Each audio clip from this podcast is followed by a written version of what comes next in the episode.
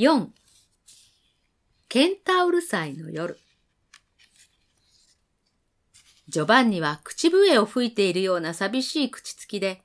ヒノキの真っ黒に並んだ町の坂を降りてきたのでした。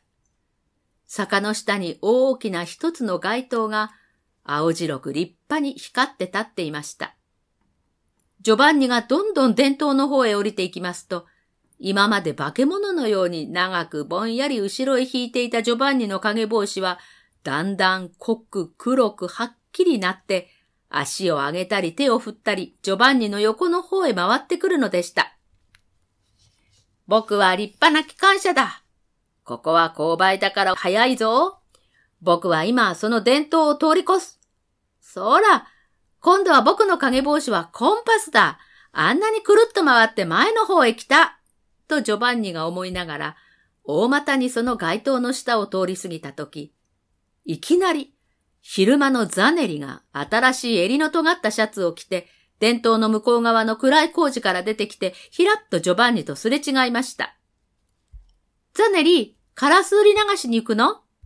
ジョバンニがまだそう言ってしまわないうちに、ジョバンニ、お父さんからラッコの上着が来るよ。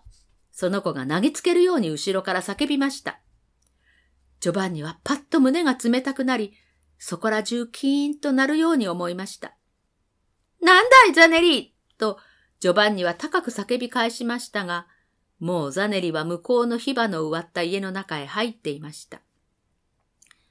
ザネリはどうして僕が何にもしないのにあんなことを言うのだろう。走るときはまるでネズミのようなくせに、僕が何にもしないのにあんなことを言うのはザネリがバカだからだ。ジョバンニはせわしくいろいろなことを考えながら、さまざまの日明かりや木の枝で、すっかりきれいに飾られた街を通って行きました。時計屋の店には明るくネオン灯がついて、一秒ごとに石でこさえたフクロウの赤い目がくるっくるっと動いたり、いろいろな宝石が海のような色をした厚いガラスの盤に乗って、星のようにゆっくり巡ったり、また向こう側から銅の人馬がゆっくりこっちへ回ってきたりするのでした。その真ん中に丸い黒い星座早見が青いアスパラガスの葉で飾ってありました。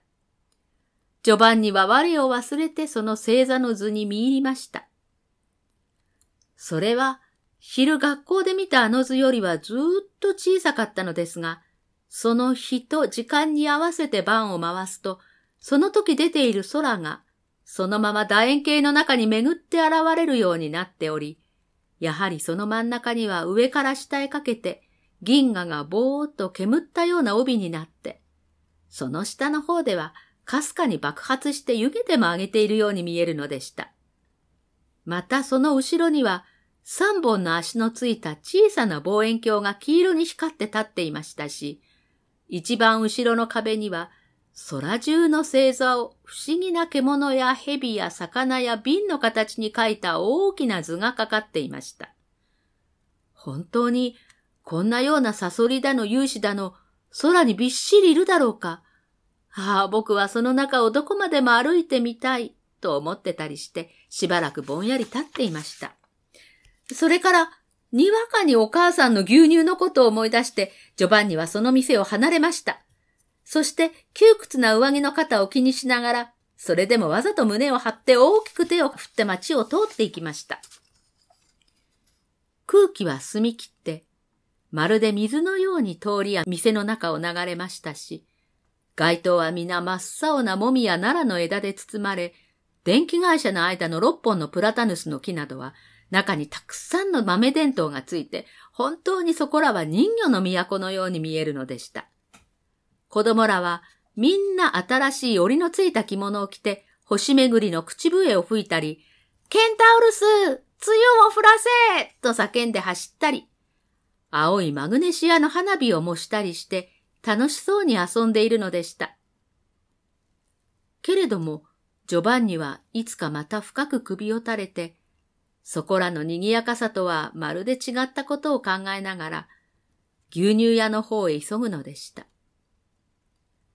ジョバンニはいつか町外れのポプラの木が幾本も幾本も高く星空に浮かんでいるところに来ていました。